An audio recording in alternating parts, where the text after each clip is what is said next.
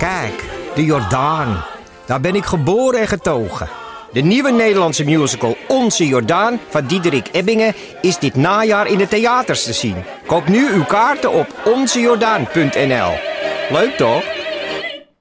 In de muziektheatervoorstelling Het Achtste Leven voor Brilka, naar de wereldberoemde roman van Nino Haratischwili en in regie van Nina Spijkers, vertelt hoofdpersoon Nitsa op meeslepende wijze, met veel ironie en humor, de dramatische geschiedenis van acht levens uit haar Georgische familie tussen negentienhonderd en nu. Een hartverscheurend en tegelijk troostrijk drama verteld vanuit het perspectief van vrouwen uit verschillende generaties, waarbij het publiek meegenomen wordt op een emotionele, visuele en muzikale reis door de twintigste eeuw. Koop je tickets voor Het Achtste Leven via oostpol punt n l. Welkom bij V S R, voorheen Schaamteloos Randstedelijk. De podcast over alles dat je wel bent, maar niet wil zijn. Mijn naam is Doortje Smithuizen, tegenover mij zit Per van den Brink en zoals iedere week houden wij onze luisteraars een spiegel voor en onderzoeken we de paradoxale relaties met de systemen om ons heen. Ja, vorige week hadden we het over het modesysteem en hoe er niets meer van klopt en wat alternatieven zouden kunnen zijn. En deze week gaan we van theorie naar praktijk.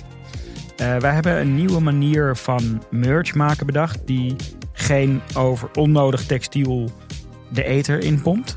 En um, naar aanleiding van de aflevering van vorige week spraken we met de C E O van Vinted. Um, die nog um, wat goede aanvullingen op ons verhaal had. Um, en ook wat kritiek. En ook een, een, een, een licht uh, kritiekpuntje, ja, inderdaad. Vond mij veel te kritisch. Uh, dat gebeurt wel vaker. Maar helemaal eerst, in de geest van V S R hebben we, we hebben hem juist, hebben hem juist uitgenodigd. Ja. Hey Perre, weet je hoeveelste aflevering dit is? veertig? negenendertig. Oh, negen, oh, mijn leeftijd. Ja, ik dacht speciaal voor jou. He? Maar eerst extra veel actualiteit. We hebben heel veel actualiteit. Enorm veel actualiteit.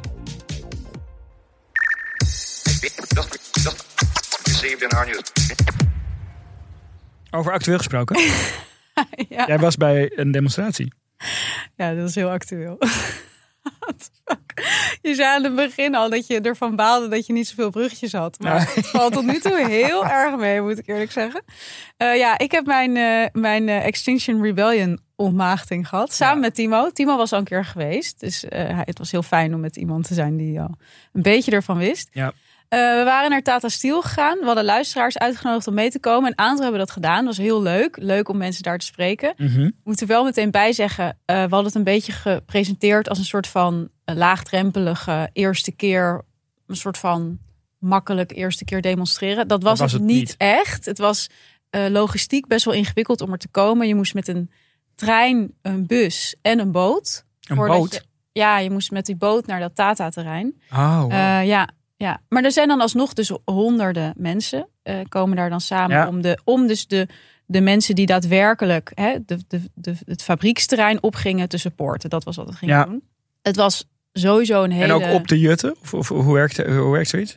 Nou, die hoeven niet opgejut te worden. Nee. Die gaan wel. uh, daar hebben ze ons niet voor nodig. Maar het was, uh, het was sowieso een hele leuke dag. Ook omdat uh, Timo, die had hier een uh, afscheid of zo. Podimo afscheid gehad. En die was er na het café ingegaan. Die was heel brak. Ja. Op zo'n manier dat hij de hele tijd zei... Oh, ik ben echt minder brak dan ik dacht. Dan weet je dat iemand je dat je heel brak, heel brak is. Ja. En ook een totaal hoogtepunt was dat we dus aankwamen in Haarlem. Uh, eerste hoorden genomen met de trein. Mm-hmm. En dat we even een koffietje gingen halen. En dat Timo een flat white bestelde. En die kreeg en daarna meteen zei... Dit is geen flat white. Toen dacht ik, ja, je kan... Je kan de naam wel veranderen, maar Timo die blijft gewoon voor ja. altijd Schara. En terecht, hij is gewoon consistent. Ik wist, weet jij wat een flat white is? Ja, dubbele shot, beetje melk. Ja, het is dus, Timo heeft mij uitgelegd, het is dus zonder schuim. Ah ja, ja, ja. ja ik, ik, denk, ik, ik heb een koffiemerk, dus ik zou dit moeten... Ja, dit is wel voor jou, dit is waardevol. Let ik even bestel op, het wel altijd. Dit is voor jou waardevolle ja. informatie. Nou, toen waren we dus uiteindelijk daar op dat terrein. En ik vond het wel echt een heel... Uh, Een hele hoopgevende ervaring om bij zo'n demonstratie te zijn een keer. Het is het meest inclusieve festival waar je ooit geweest bent eigenlijk. Mm-hmm. Allemaal super lieve mensen, jong, oud, weet je, alle, alle delen van de samenleving eigenlijk komen er samen. Er, alles is super goed geregeld omdat iedereen meewerkt. Dus er zijn tenten, er is catering, er is allerlei uh, muziek. Iedereen zorgt een beetje voor elkaar. Is dan catering? Nemen mensen dan eten mee? Ja, of is het centraal niet geregeld? Nou, ik weet dus niet hoe dat geregeld. Ik denk dat dat dus ook wel centraal vanuit Extinction Rebellion is. Je krijgt dan is. gewoon eten? Ja, je kan dat gewoon pakken. Ik vond dat ook heel... Kon je ook flat white pakken?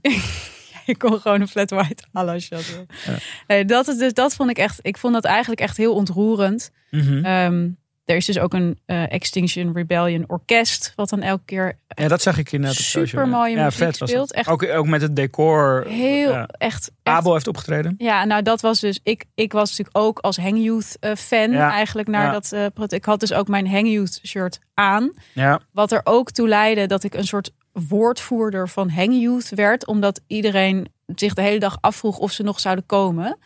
Uh, dus iedereen vroeg aan mij. Van, Jij stelde iedereen gerust. Ja, nou, op een gegeven moment ging ik me ook een beetje zo gedragen. Ja. Uh, als, uh, en ik geloof ook dat iemand, die vrouw die bij die catering uh, stond, die, ik had het idee dat dat de moeder was van een van de ja. Hang Youth-leden. Dus die heb ik toen op een gegeven moment gevraagd van komen ze nog? En nou, ja. toen heb ik dat uh, doorverteld. Het wordt verspreid. Ja, ja, zeker.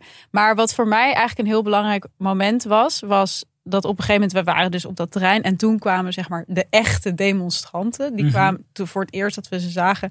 met een boot zeg maar langs de plek waar wij stonden. Dus die mensen van Greenpeace en Extinction. En hoe die werden dan onthaald? Ja, een... en, die, en die gaan dan allemaal leuzen roepen... en die gingen wij dan terugroepen. Ah, en ja. ik vond die mensen zo ontzettend cool. Vet. Ik vond die mensen cool zoals ik de coole mensen op het schoolplein cool vond... Ja. toen ik in de eerste klas zat. Ja. En ik naar de vijfde en zesde klassers keek.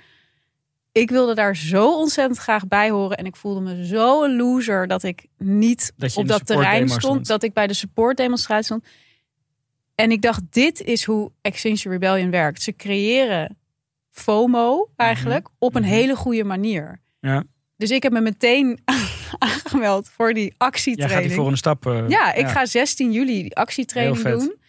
En dan vanaf negen september gaan ze weer uh, snelwegen bezetten. En ik wil daar nu gewoon bij zijn. Nou, je, je, je ziet dat die, dat die funnel die ze hebben, dat die ook op alle niveaus werkt. Want ik had zelf ook... Nee, jij had echt FOMO als een ja, gek die dag. Ja, ja. Ik, ik, ik ging dus niet mee. Niet omdat ik niet... Ik wilde eigenlijk meegaan. Alleen ik had... Ik, ben, ik heb al eerder gezegd... Ik ben coach van het voetbalteam van mijn zoontje. Dat je ging zeggen... Ik heb het al eerder gezegd. Ik ben vader. Ja, nee. nee. Ik ben coach van het voetbalteam ja. van mijn zoontje. En, en we hadden een toernooi. Ja. En ik, het, het lag eraan hoe, hoe ver wij zouden komen in het toernooi. Of, of dat we de finale kon. moesten ja, spelen ja. of niet. En dat, dat ben je bepaalde... ver gekomen? Nee, we zijn uh, uitgeschakeld voor de uh, kruisfinales. Oh. En toen appte ik jullie dus van... hey, ik ben, ik ben al klaar. Ja. Zal ik nu die kant op uh, komen? Ja, toen, jij uh, dacht dat je daar even met de Kia heen ging rijden. Precies. Maar dat was echt, echt niet het geval. Nee, nee. dat, dat, dat kreeg, ik, uh, kreeg ik terug. Dus toen dacht ik van ja... En toen tegelijkertijd ongeveer zag ik dat ze door die hekken heen waren gebroken. En toen dacht ik... Is dit ook, zeg maar, waar ik mijn zevenjarig kind... Is dit, is dit helemaal de vibe? En jullie zeiden ook dat er niet heel veel kinderen waren. Ja, ik weet niet of het de vibe is. Het is wel een vibe. Dat, dat zeker. ja. uh, maar um, ik ga zeker nog een keertje mee. Wel in de maar su- anders gaan jullie naar de supportdemonstratie. Ja, als jij in de actie. En, Timo, ga jij ook mee naar de actietraining? En dan kunnen, gaan Timo en ik zeg maar die waterkanonnen incasseren. En dan jullie ons supporten. Ja, ja. Dat lijkt Goed me idee. leuk. Goed idee. Ik neem wel wat catering mee dan. Dat hoeft dus niet. Je nee, kan maar, flat whites meenemen. Ja, precies. Ja, leuk voor Timo.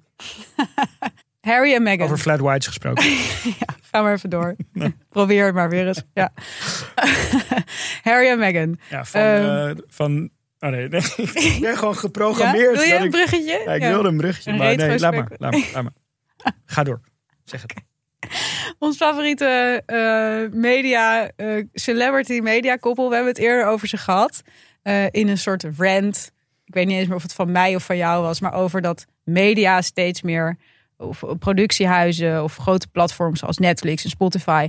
alleen nog maar kijken naar wie bekend is. Ja. Wie een groot gevolg heeft. En dan gaan ze daar media mee maken. En dat vormt een soort erosie van de inhoud van wat er wordt gemaakt. Ja. Nou, dat wordt nu dat duidelijk. Ja, want, want Harry en Meghan hebben hele grote deals gesloten... met zowel Spotify als Netflix... En alle twee die platforms komen nu eigenlijk op die deals terug. Ja, eigenlijk wat er, wat er is gebeurd volgens mij... is dat ze... Ze hebben, ze hebben eigenlijk deals met die mensen gemaakt als... Het zijn gewoon advertising deals. Dus zij moeten gewoon nieuwe abonnees naar het platform ja. uh, lokken. Alleen omdat het zoveel geld kost... dacht ik, ja, dan moeten ze ook wel gewoon een, een podcast maken. Weet je? Dat, ze, ja. dat ze ze alleen op een poster zetten. Alleen, wat bleek...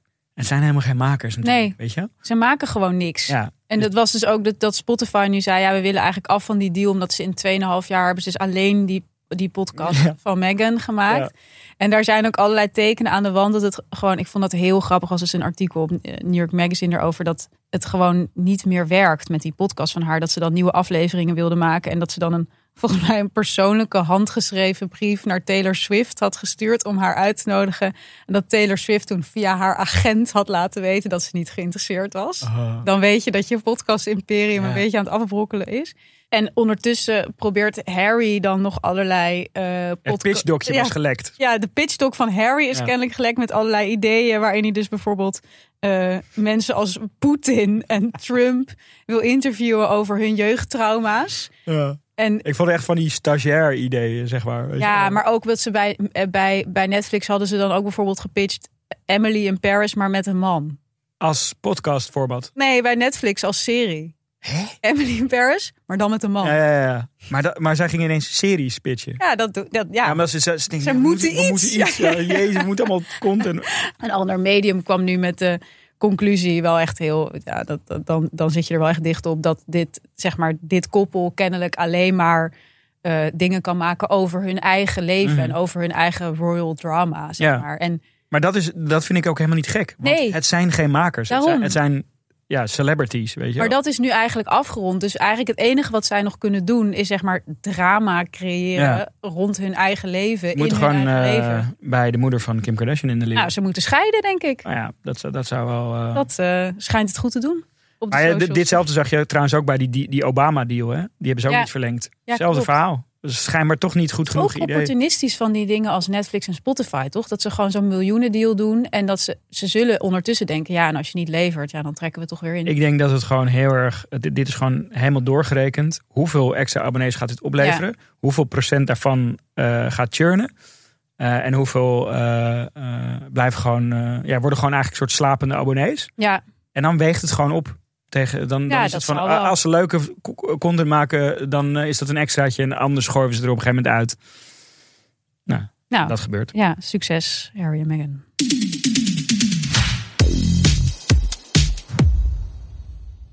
Ik las een artikel op Slate.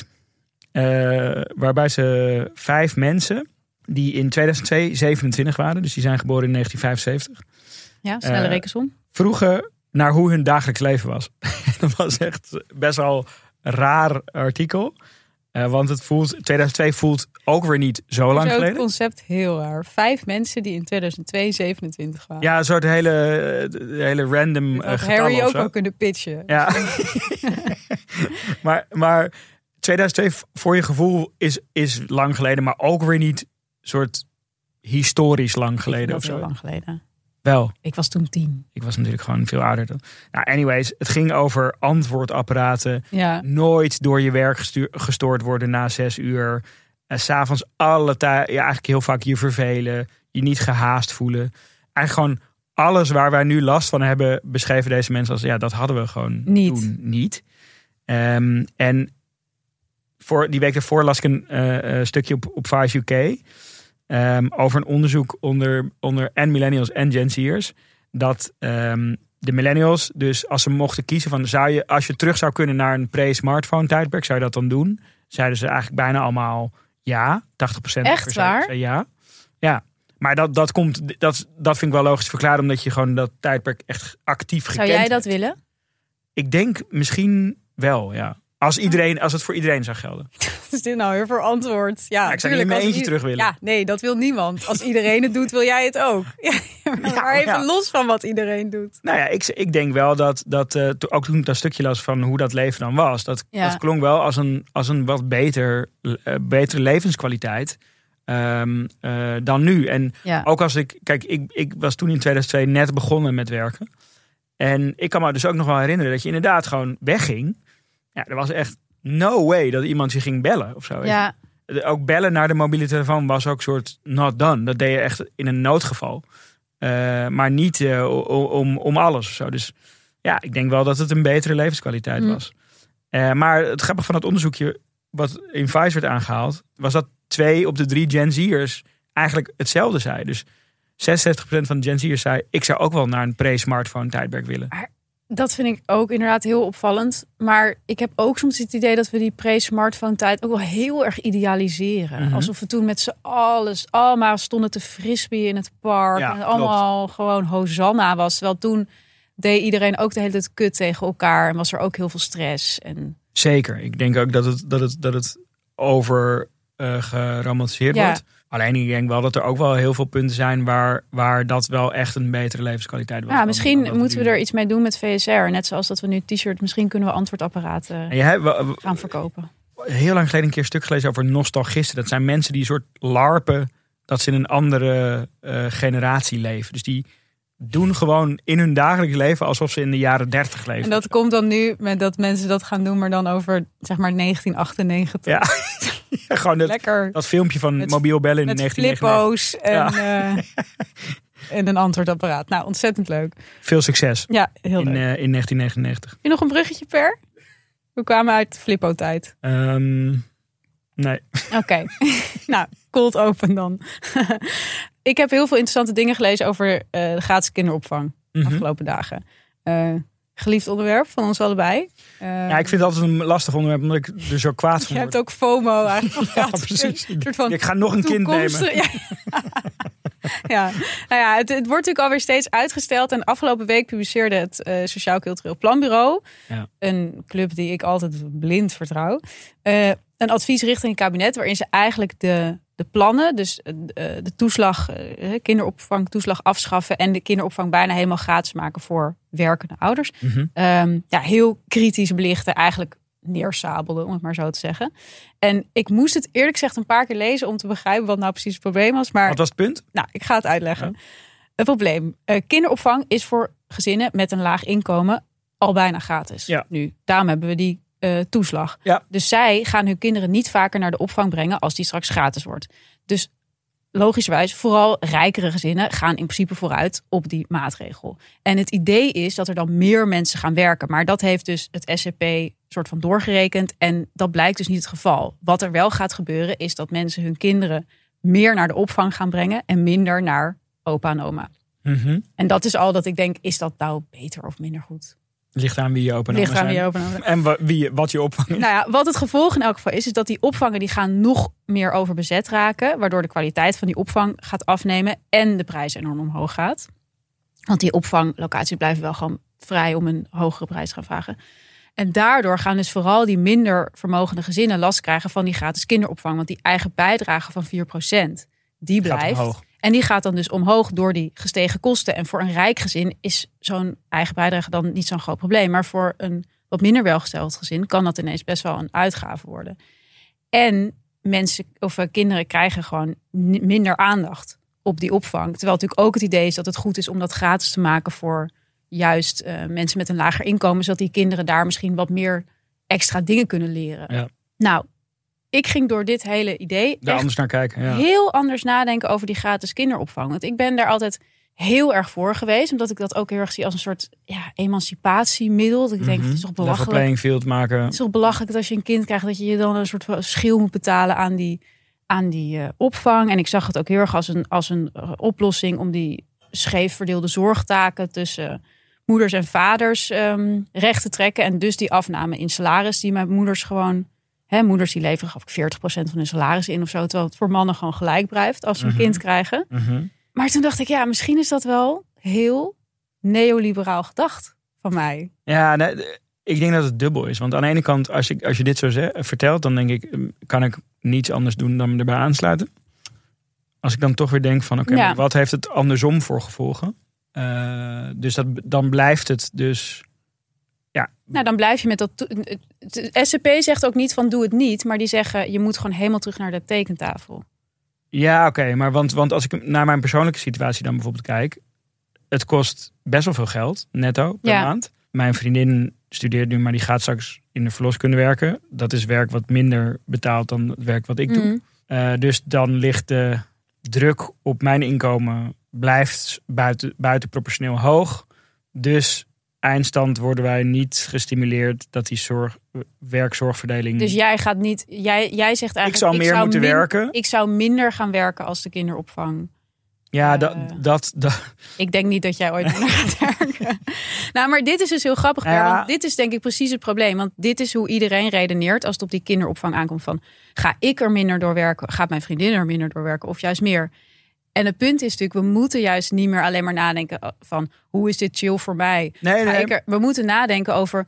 hoe gaan we als samenleving het meest uit de nee, maar opvang wacht even, halen? Wacht even, dan wil ik even. Ik, okay. ik zeg niet dat, dat ik daardoor er toch tegen ben. Je wil even niet, even, je bent geen neoliberale lul. Nee, nee, nee, ik bedoel, ik ben prima bereid om te, ja. om te blijven betalen ervoor. Uh-huh. Eh, want ik vind het wat jij, wat jij zegt en eigenlijk de redenatie van, van S C P, die volg ja. ik wel gewoon. Weet je, en ik vind dat belangrijker dan mijn individu- individuele nou, kutheid, dat het iedere maand echt ziek veel geld kost. Nee, maar dat is precies die redenatie. Dat, ja. dat inderdaad het eigenlijk best wel oké okay is... dat het voor mensen die veel verdienen duur is... om je kind naar de kinderopvang dat, te brengen. Dat ben ik het mee eens. Net als belasting, toch? Die, ja, mensen die minder verdienen goedkoop. En daardoor, het is een manier om... kansenongelijkheid in zekere zin ja. ook te verkleinen. Nou ja, ik okay, vond dus... Oké, prima. Ik, we schaffen het we, niet we, af. We gaan of, terug naar de tekentafel. Ja. Ik vind het dus vrij bizar... als er dit soort kritiek is op een... plan wat superveel maatschappelijke invloed zou hebben, dat dan het kabinet, minister van Gennep, eigenlijk zegt van, ja, dankjewel, maar we gaan het toch doen. He, ze hebben eerder die uh, gratis kinderopvang uitgesteld omdat er personeelstekorten ja. waren. Dat je ook denkt, oké, okay, komen jullie nu achter, maar goed. Ik vind dat echt onbegrijpelijk. Als je kijkt naar wat, wat voor ellende er is voortgekomen uit toch dus in retrospect veel te slordig opgestelde maatregelen, zoals Uh, die kinderopvangtoeslagen. En dan nu afgelopen weekend stond ook in de Groene Amsterdammer... een super interessant en heel ontluisterend stuk over D U O... en de mm-hmm. uh, studiefinanciering. Dat er precies, ja. precies dezelfde um, algoritmes zijn ja. gebruikt... om fraude op te sporen. Waardoor ja, dat is mensen... gewoon een soort, soort weigering om te leren van dingen die... Om zelfreflectief ja. te zijn. Ja, dus, de, dus ik ben het er mee eens. Laten we la, nou ja, terug naar de tekentafel. Ja, volgende keer... Eén, in, in verdediging van minister van Gennep van ja. S C P... had ook wel iets eerder... Deze, dit onderzoek had misschien ook wel iets eerder kunnen komen. Ik zal nooit iets negatiefs over S C P zeggen. Dus dat, die laat ik bij jou. Dus hopelijk volgende week uh, in gesprek met minister van Gennep. Misschien wel hier aan tafel. Over tafels gesproken. Oh, Per, ik wist dat je hem ging inkoppen. Op naar de sponsor.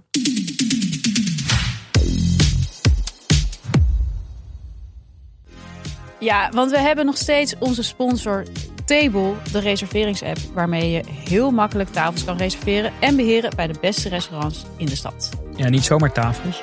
Last minute tafels. Inderdaad. Dat, ik hou van producten die frictie oplossen. Die, die, die zien een frictie bij ons. Mm-hmm. En die denken, dat ga ik oplossen.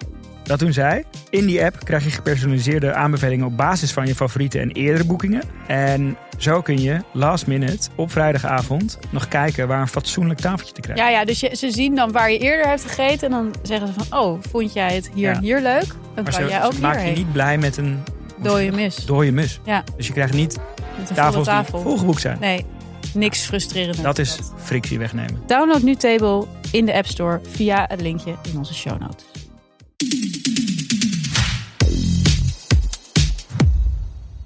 Terug naar de staat van de fashion. Vorige week eigenlijk, toch? Ja. We gaan eigenlijk door waar we gebleven waren. Ja, ja, we zijn eigenlijk de afgelopen week een beetje aan de slag gegaan... met alles wat we geleerd hebben vorige week. Um, en we wilden eigenlijk... Dus sowieso hadden we dat als plan om vaker... niet alleen in zo'n aflevering systeemkritiek... of, of weet ik veel, duiding ja. uh, te doen. Maar ook gewoon... Ja, ook een beetje een soort van het alternatief te laten zien. Ja, dus volgende week gaan we ook een eigen kinderopvang beginnen. Ja, precies. Niet alleen maar kritiek leveren. Goed idee. Ja. Ik denk, dat, denk wel dat je daar uh, stinkend rijk van kan worden als je daar... Uh... Het schijnt goed te verdienen. Ja. Ja. Dat is een goede markt. Um, Ik denk wel dat we er rijker van zouden kunnen worden dan, dan van teachers. Want daar gaan we, kunnen we nu alvast zeggen, helemaal niks aan verdienen. Zo. Nee, nee, nee, nee. Maar, maar we wilden eigenlijk uh, merch maken... op een manier ja, die eigenlijk wat doet met de dingen die we hebben geleerd... tijdens het voorbereiden van de aflevering mm-hmm. van vorige week. Hè, dus uh, we gaan niet nieuwe t-shirts produceren. Ja.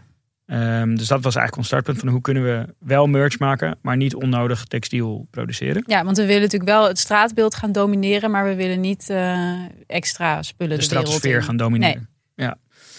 Um, nou, misschien op lange termijn. Ja, dus we zijn eigenlijk uitgegaan van, hè, het is lekker weer. We zeiden het vorige week al, we gaan ja. geen truien maken. Ja, ik wilde graag een trui, maar dat kan dan misschien... Ja, dat, kan, dat, ma- dat mag een, een keer ja. later. Dus we zijn een t-shirt gaan, uh, gaan ontwikkelen. Uh, en we dachten van, we gaan gewoon voor de, de t-shirt met print op de voorkant. Het ja. klassieke voorbeeld van, van goede merch. We dachten, we gaan niet alleen een logootje, dat is saai. Ja. En ook, dat is ook niet echt cool of zo. Ik vind het wel lief dat je dit zegt, we dachten, want jij hebt het wel. Ik gewoon. dacht, ja. ja, maar ik, ja, nee, oké. Okay. Als het aan mij had gelegen, hadden we gewoon t-shirts gemaakt met, met V S R. V S R ja, ja, nee, dat, dus, kan, dat kan niet. Het is iets meer uit de hand gelopen dan ja. dat. En het ziet er echt heel vet uit. Ik ben er ook wel best, uh, ik, best ik, blij ik, mee. Ik moet eerlijk zeggen, ik vind het echt, het zijn gewoon hele coole t-shirts geworden. Ja. Ik zou, ik, de, de norm, hè, dat hebben we vorige keer met, met het verhaal over tratlenen ook, ook geleerd. Van de norm moet zijn dat je het zelf zou dragen. Ik zou dit zelf gewoon dragen. Ja. Wat we hebben gedaan is, um, ja, er zitten allemaal verborgen boodschappen in, in deze print.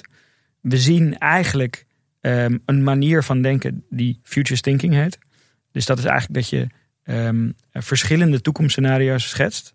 Uh, en eigenlijk uh, gaat backcasten van... Je hebt de, de, de possible future, je hebt de plausible future, je hebt de um, uh, probable future en je hebt de preferable future. Ja. En dan ga je eigenlijk vanaf de preferable future ga je terug van wat is er nou nodig om, om daar te komen. Het klinkt, dit is een beetje, wij appen natuurlijk heel veel met elkaar en soms app jij iets naar mij en dan stuur ik alleen maar terug normale taal. Ja, ja, ja. ja dat ja, ik ja, gewoon ja, heel ja. vaak niet begrijp. Het is gewoon, het is, het ziet er, het is gewoon een leuk schema. Het is een er... model, een veranderingsmodel Precies. waarmee het idee is dat je systeem, systemen kan veranderen als je dat model ja. implementeert. Ja, je, ja, in plaats van dat je alleen maar bezig bent met, oké, okay, wat is er allemaal fout? Ga je denken ja. van, wat is het eindstation en hoe gaan we daar dan backcastje terug van hoe gaan we daar komen? Nou, als ode aan dat model en die manier van mm-hmm. denken hebben we dat in onze print verwerkt. We hebben ook een logo verwerkt, want het moet ook gewoon een beetje... Een beetje... Het blijft onze merch. Ja, precies. Ja. En um, als ja, een soort reliquieën van mm-hmm. een tijd van overconsumptie hebben we zowel een sweatshop... Als een rij bij een, uh, ja, een soort street fashion Supreme, winkel. Toch, Supreme. Ja. Uh, um, hebben we afgebeeld. Als, als zijnde het systeem wat we omver proberen ja. uh, te werpen. Het klinkt nu als een heel druk t-shirt. Is het ook? Dat is het ook, maar het ziet er toch heel vet uit. Ja, ik ben er dus ook wel, ook wel blij mee. Kijk, je moet een beetje moeite doen voor systeemverandering. Dus het, het gaat op een beetje een houtje-touwtje manier, ja. dit experiment. Het is underground. Je stuurt ons, als je, wij posten dat shirt. Als je het vet vindt, stuur je ons een bericht. We sturen je een adres terug. Daar stuur je een t-shirt. Je eigen t-shirt heen. Dat je al hebt, dat ligt weg te rotten in jouw kast. Ja. Het moet wel geen bedrukking hebben. Het mag zwart, wit of grijs zijn. Ja, dit heb ik wel echt uitonderhandeld met jou. Want ja. eigenlijk wilde jij alleen maar grijze grijs, t-shirt ja, accepteren... Ja. omdat de print daar het beste op stond. Precies. Zwart dus en wit is, is ook oké. Okay. Dat is een tip, maar we hebben toch zwart en wit ook toe kunnen ja. voegen aan de ja. scala. Ja. Dat shirt wat jij niet meer draagt, stuur je naar ons op. Ja. Wij uh, plaatsen daar een, een zeefdruk op. Mm-hmm. En we sturen het terug. Ja. En hoe duur, Per van den Brink? Ja, kijk, we hoeven natuurlijk niet het t-shirt in te kopen. Dus uh, je betaalt in feite alleen voor de verzendkosten heen en weer en de print. En het bedrukken, ja. Ja, dat is een bedrag van twintig euro. Dat is, ja, dat is, het is niet super goedkoop. Het is geen shine, maar het is wel kwaliteit. Ja. En je draagt bij aan uh, onderzoek. Kan je nou op een andere manier dat systeem vormgeven? Nou, in dat feite... vind ik... Dat vind ik het spannendste eigenlijk van dit hele verhaal. Ja. Van gaan mensen dit doen? Gaan ja. mensen op zo'n toch wel minder efficiënte ja. manier... Ja. een nieuw t-shirt eigenlijk kopen... wat ze ook al in de kast hebben? Maar dat is altijd met dit soort dingen van... kijk, nu is het extreem inefficiënt. Want het wordt ja. een, zeker als, als jullie het een leuk t-shirt vinden... en jullie gaan het daadwerkelijk bestellen... is het echt een logistieke nachtmerrie. Maar... Maar we hopen wel dat jullie dat doen. Ja, maar kijk, in feite is dit ook een soort... Uh, plei- je zou ook zo een heel merk kunnen opzetten. Weet je? Je zou ook ja. gewoon prints kunnen maken. En alleen maar gebruik kunnen maken van kleding die mensen al hebben. Uh, en, en dit hele logistieke uh, stuk daarachter. Dus hoe je dan je eigen t-shirt instuurt en weer terugkrijgt. Dat kan je natuurlijk met hulp van mensen zoals Thomas van Vinted helemaal uit optimaliseren. Ja. Ik ben benieuwd hoe dit verder gaat. Ik ben in elk geval heel trots op dit t-shirt. Ik vind hem heel vet. Ik ga hem zeker aandoen. Ik heb al een grijs t-shirt gereserveerd. Heel goed. Ervoor. En uh, laten we dan Thomas bellen over dat logistieke deel. En uh, ja, dat is dus de baas van Vinted. En die had ook nog wel een appeltje met mij te schillen, geloof ik. Nou, hij, hij vond... Nou, hij is sowieso fanatiek luisteraar van, van onze podcast. Uh, en, en hij heeft dus ook de afgelopen uh, aflevering geluisterd. Nou, hij vond het... Hij was het met heel veel dingen eens, maar er zaten ook een paar stukjes tussen waar hij eigenlijk uh, uh, ja, wilde dat hij in, in, de, in, de, ja. in de studio zat, zodat hij hem enigszins nuance kon aan. Ik denk uh, dat ik wel weet welk stukje hij bedoelt. Ja, laten we daar heel veel naar gaan luisteren. Oké. Okay. Ik denk ook het lastige bijvoorbeeld aan zo'n site als Vinted. Mm-hmm. Dat profileert zich heel erg als een soort oplossing voor fast fashion. Ja. Terwijl ik het idee heb, en er was ook op een gegeven moment een artikel over in de Volkskrant, dat heel veel mensen ook een soort van hun schuld over hun fast fashion zeg maar afkopen, doordat ze zeggen, ja, maar ik verkoop het weer op Vinted. Ja. En dat geld wat ze daar verdienen, geven ze weer uit aan fast fashion, ja. weet je wel. Dus het is ook een soort, er moeten echt grote maatregelen en waarschijnlijk ook um, helemaal businessbreed, zeg maar. Dus over de hele linie in één keer worden uitgerold. Anders blijft het een beetje inderdaad in de marge. Ja, in de basis is Vinted een heel goed iets. Alleen, er zit natuurlijk venture capital achter. Mm-hmm. Um, en nu gebruikt het eigenlijk dezelfde soort tactieken om de als hele tijd Shine. Meer aan je te ja. verkopen. Als dat Shine zou, ja. zou doen inderdaad. Um, dus het hele, dat hele basisprincipe is dan op een gegeven moment niet meer geldig of zo. Weet je. Ja, ik heb hem dus um, gesproken uh, nadat de aflevering live uh, was. En dat was een enorm leuk gesprek. En toen dachten we van, ja, eigenlijk moeten we dit gesprek gewoon uh, ja, heel ook leuk. even uh, uh, in de studio doen. Ik vind dat ook heel erg uh, voorheen schaamteloos randstedelijk. Dat we juist in gesprek gaan met mensen die uh, kritisch op ons zijn. Ja. Zo kom je toch verder dan, uh, dan als je alleen maar zendt. Zo is het. Denk ik. Ja, we gaan hem bellen, maar we gaan eerst nog eventjes naar een klein sponsorwoordje.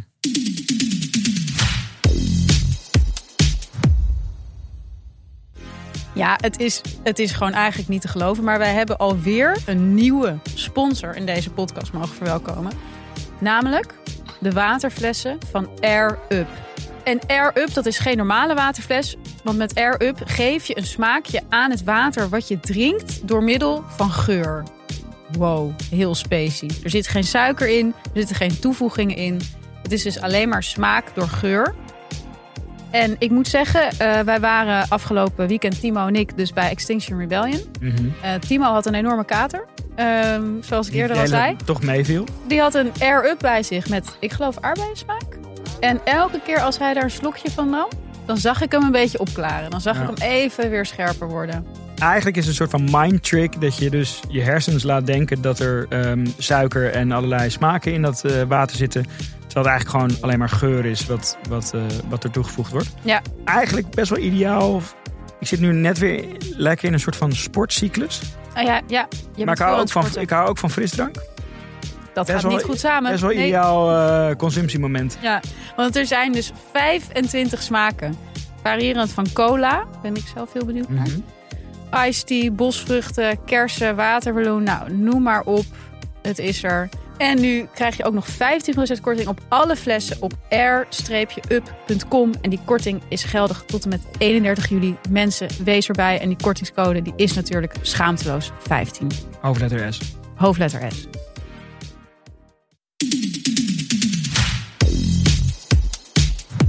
Ik ga hem bellen, ja? Ja. Hey Thomas. Hey, hallo. Ben en Doortje hier. Hoi. Hallo Doortje. Hallo, hoi. Goedemorgen. Goedemorgen.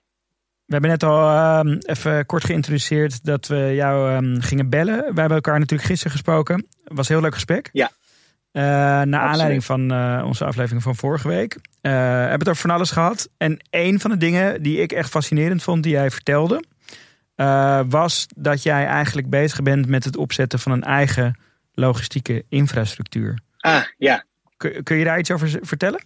Ja, ja, natuurlijk. We zaten op een gegeven moment te kijken van, oké, okay, hadden we helemaal uitgerekend met een onafhankelijk bureau van waar zit nou de bijdrage aan het uh, verminderen van C O twee en uh, waar kost het eigenlijk nog best wel veel C O twee uh, om, een, uh, om zeg maar tweedehands te handelen. Mm-hmm. En toen zagen we van, oké, okay, shipping is best wel een heel groot deel daarvan. Ja. Desondanks het nog steeds beter is om tweedehands kleding te handelen en dat te verschepen dan uh, nieuw te kopen, is dat een groot component. Dus uit te denken van, nou oké, okay, er zijn eigenlijk best wel heel veel elementen die nu nieuw zijn, zoals lockers, shipping, elektrische auto's, waardoor je dat heel erg naar beneden kan brengen als je het helemaal opnieuw gaat opbouwen. Maar dan moet je nu wel het risico nemen dat je dat gaat doen. Dus dan hebben we dat een beetje te uitrekenen en dachten van, nou dat kunnen we best wel eens proberen. Mm-hmm. Um, want als we iets gaan bouwen wat met de elektrische wagentjes werkt, met lockers werkt, dan kan je iets bouwen wat zestig tot zelfs meer dan dat procent minder C O twee uitstoot heeft. En we zagen dus ook, toen we dat gingen doen in andere landen, dat we echt een shift konden maken naar locker shi- uh, shipping in plaats van home shipping. Ja, ja toen dacht ik van, hé, hey, d- daar zit een hele case in, waarin we uh, eigenlijk het hele, ja, de hele patronen die mensen in de samenleving hebben van het naar huis verschepen kunnen gaan veranderen. En een bedrijf kunnen bouwen waardoor uh, mensen dan uh, ja, veel efficiënter um, hun, hun dingen bezorgd gaan krijgen, doordat het naar een locker gaat en met elektrische auto's gaat. Dus daar nemen we nu best wel een groot risico om dat te gaan bouwen. En we hebben nu, ja, volgens mij hebben we de allersnelste locker roll-out in uh, Frankrijk ooit nu.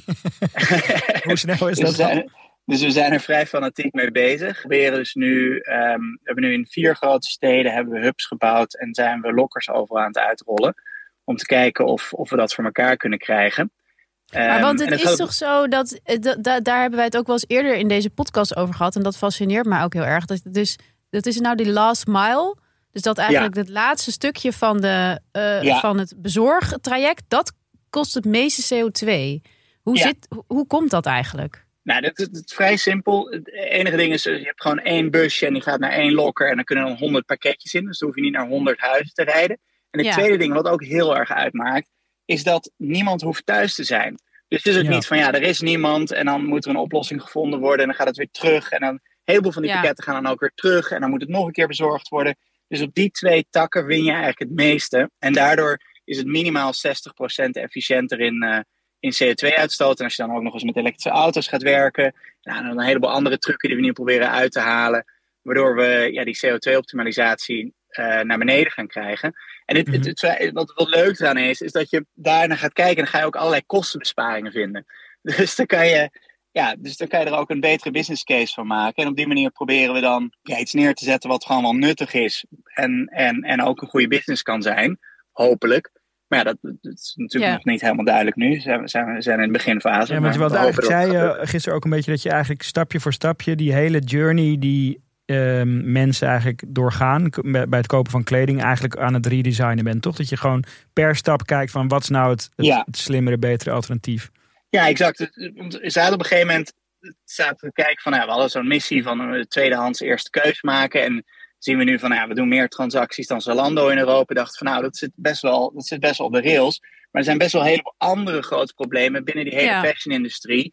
Um, die we misschien ook wel kunnen aanpakken. En sinds we zoveel gebruikers hebben, kunnen we ja, nieuwe dingetjes eraan vast gaan koppelen. We misschien dan best wel voordelig die uh, gebruiken van mensen kunnen veranderen. En nieuwe, ja, nieuwe gebruiken kunnen, kunnen inbrengen. En of dat nou... Ja, we weten nog niet precies waar dat zit, maar we hebben dat nu helemaal uitgemapt. En we gaan, zijn allerlei verschillende dingen aan het testen om te kijken van waar we nou, um, ja, als het ware business cases kunnen bouwen om oude patronen te veranderen in nieuwe patronen die dan voordeliger zijn uh, voor, voor, voor ja, de ja, planeet. Dus jullie hebben eigenlijk een beetje wat, wat wij ook hadden met, met onze podcast. Op het moment dat je groter wordt dan verwacht, moet je misschien een andere koers gaan varen of meer verantwoordelijkheid nemen of zo. Ja. Uh, wij dan in het klein, ja. wij hebben nog niet zoveel luisteraars als... Uh, nog geen nog, zoveel nog, trans- transacties als Zalando. Nog niet zoveel luisteraars als dat er op Zalando uh, rondhangen. Nee, maar wat ik me ook afvraag, want ik heb natuurlijk in de, in de vorige aflevering ook gezegd, uh, hè, er was een keer dat Volkskrant artikel ja. waarin eigenlijk duidelijk werd, of in elk geval een beetje werd uh, geclaimd, dat eigenlijk Vinted ook ja. een soort van... ja, aflaat is om je fast fashion uitgaven een beetje uh, ja. goed, te, goed te wassen, zeg maar. En ik begreep wel van Per dat jij niet al te enthousiast was over die kleed. uh, uh, en, ik, en, en ik vraag me eigenlijk af, hoe zit dat bij jullie? Want je, ja. je zou natuurlijk ook bijvoorbeeld kunnen zeggen als Vinted, en je bent een groot platform en ik ben ook heel erg fan van Vinted zelf als gebruiker. Uh, maar er staat Kijk. wel veel fast fashion op. Uh, je zou natuurlijk Kijk. misschien ook kunnen zeggen van... Um, wij accepteren eigenlijk geen uh, shine meer. Ja, ja. En dan, dan gaat niemand meer tweedehands kleding uh, verhandelen. Kijk, kijk, er is, er is een uh, vrij, vrij makkelijke principe. Dus de verhalen met van die claims... dat we bijvoorbeeld ervoor zorgen dat er meer uh, fast fashion wordt gekocht...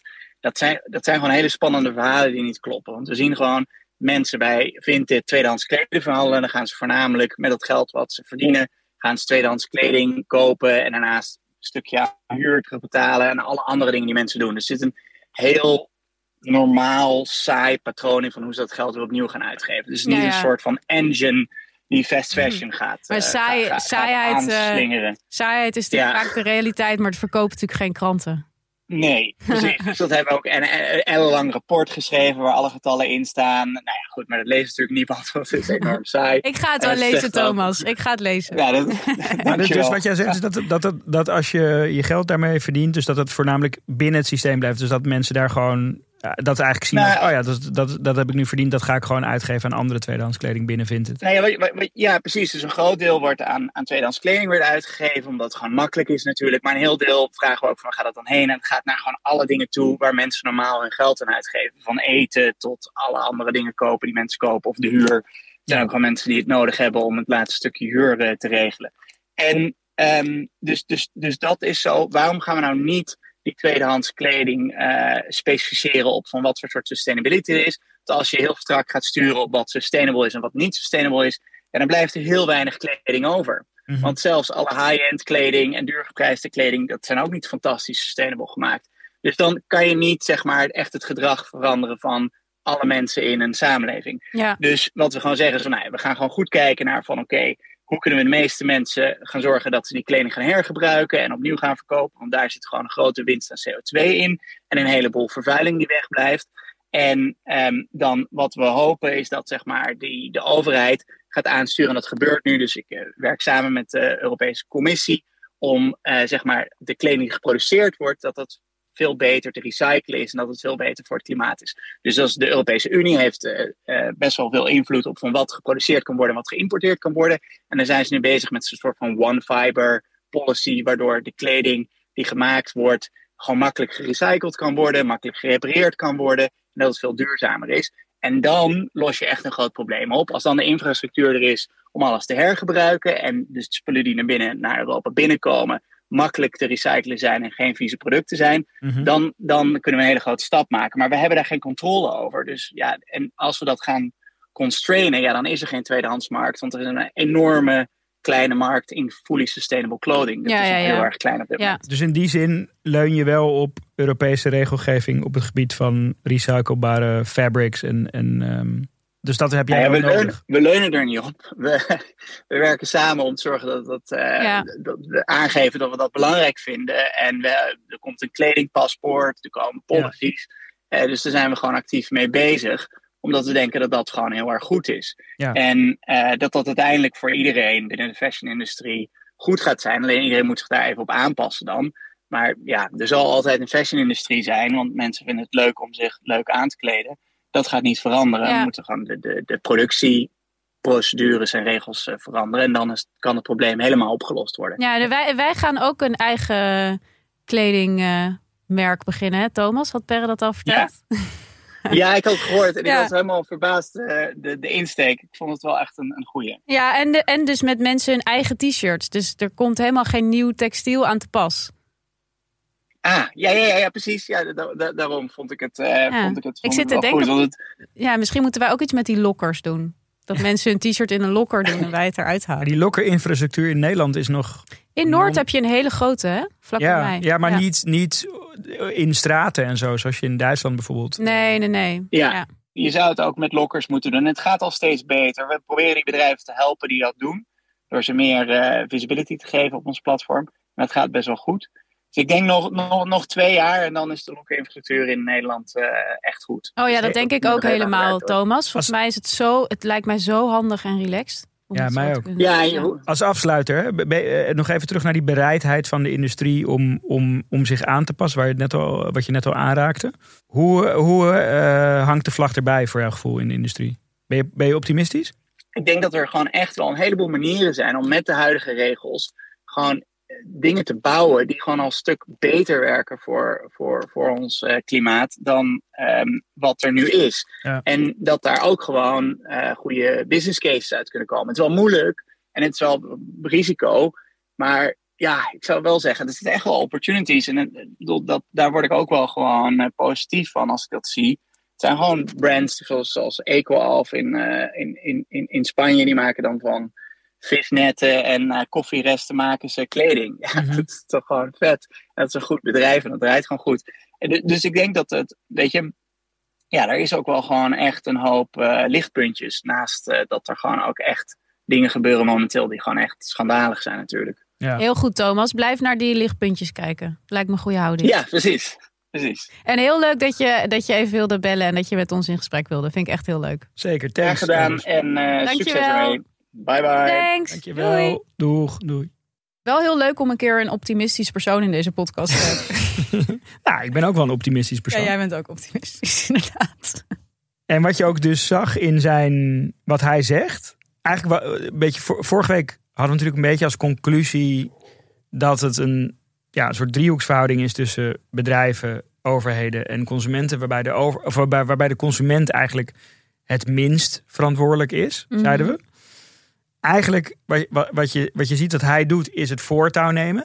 Ja. Ten eerste uit een soort moreel oogpunt. Dus hij zegt gewoon van ja, je kan gewoon op meer plekken in die journey het duurzamer maken. Mm-hmm. Minder C O twee uitstoten. Maar laten we eerlijk zijn. Dat doet hij ook omdat er gewoon zakelijk gewin in zit. Ja, hij weet dat die overheden um, regelgeving gaan ontwikkelen die uh, een tax op dat C O twee uitstoot gaat zetten. En als hij dan al zijn, zijn, um, uh, hoe heet dat, zijn um, logistieke infrastructuur uh, uitgerold heeft, dan heeft hij een enorme voorsprong. Ja, hij loopt voor o- vanwege ja, inderdaad uh, milieuoverwegingen, maar ook omdat het gewoon business is voor hemzelf. Dus ja. dat is het, het, het, het ding is van die bedrijven die nu nog niet uh, het voortouw nemen. Je kan het beter ook vanuit businessoverwegingen wel gewoon doen. Ja. Want uiteindelijk gaat die overheid daar beperking aan stellen. En dan zul je wel moeten. Dus dan kan je beter gewoon het voortouw nemen. Ook zakelijk gezien. Mm. En bovendien, even los daarvan, moreel gezien, moet je dat sowieso natuurlijk doen. Sowieso. Um, maar daar zie je wel mooi dat, dat de wisselwerking tussen overheden en bedrijven, vind ik. Ja. Um, Alles dus, moet beter. Alles, alles moet, beter, moet beter. Om maar met Hang Youth te spreken. En wij als consument moeten geïnformeerder zijn. En daarom hebben wij het voortouw genomen met onze merch. Ja, ik ben heel benieuwd. Denk je dat de storm gaat lopen? Ik, ik hoop het, maar ik hoop het ook niet. Het wordt een logistieke, logistieke hel. Het wordt heel leuk. Wij zitten hier volgende week allebei in ons eigen shirt. Of in een trouwoutfit. Of in een trouwoutfit. Want onze volgende aflevering gaat geheel uh, in lijn met wedding season over huwelijken. Ja, hè, leuk. Dat is heel anders. Ik heb wel zin in. Ik ook. Ik heb er ook zin in. Al die systeemkritiek. Soms wil je ook even ranten. Nou, over de huwelijksindustrie valt ook best wel veel valt te ranten. Valt waarschijnlijk ook veel over te ranten. We zien jullie volgende week. Tot dan.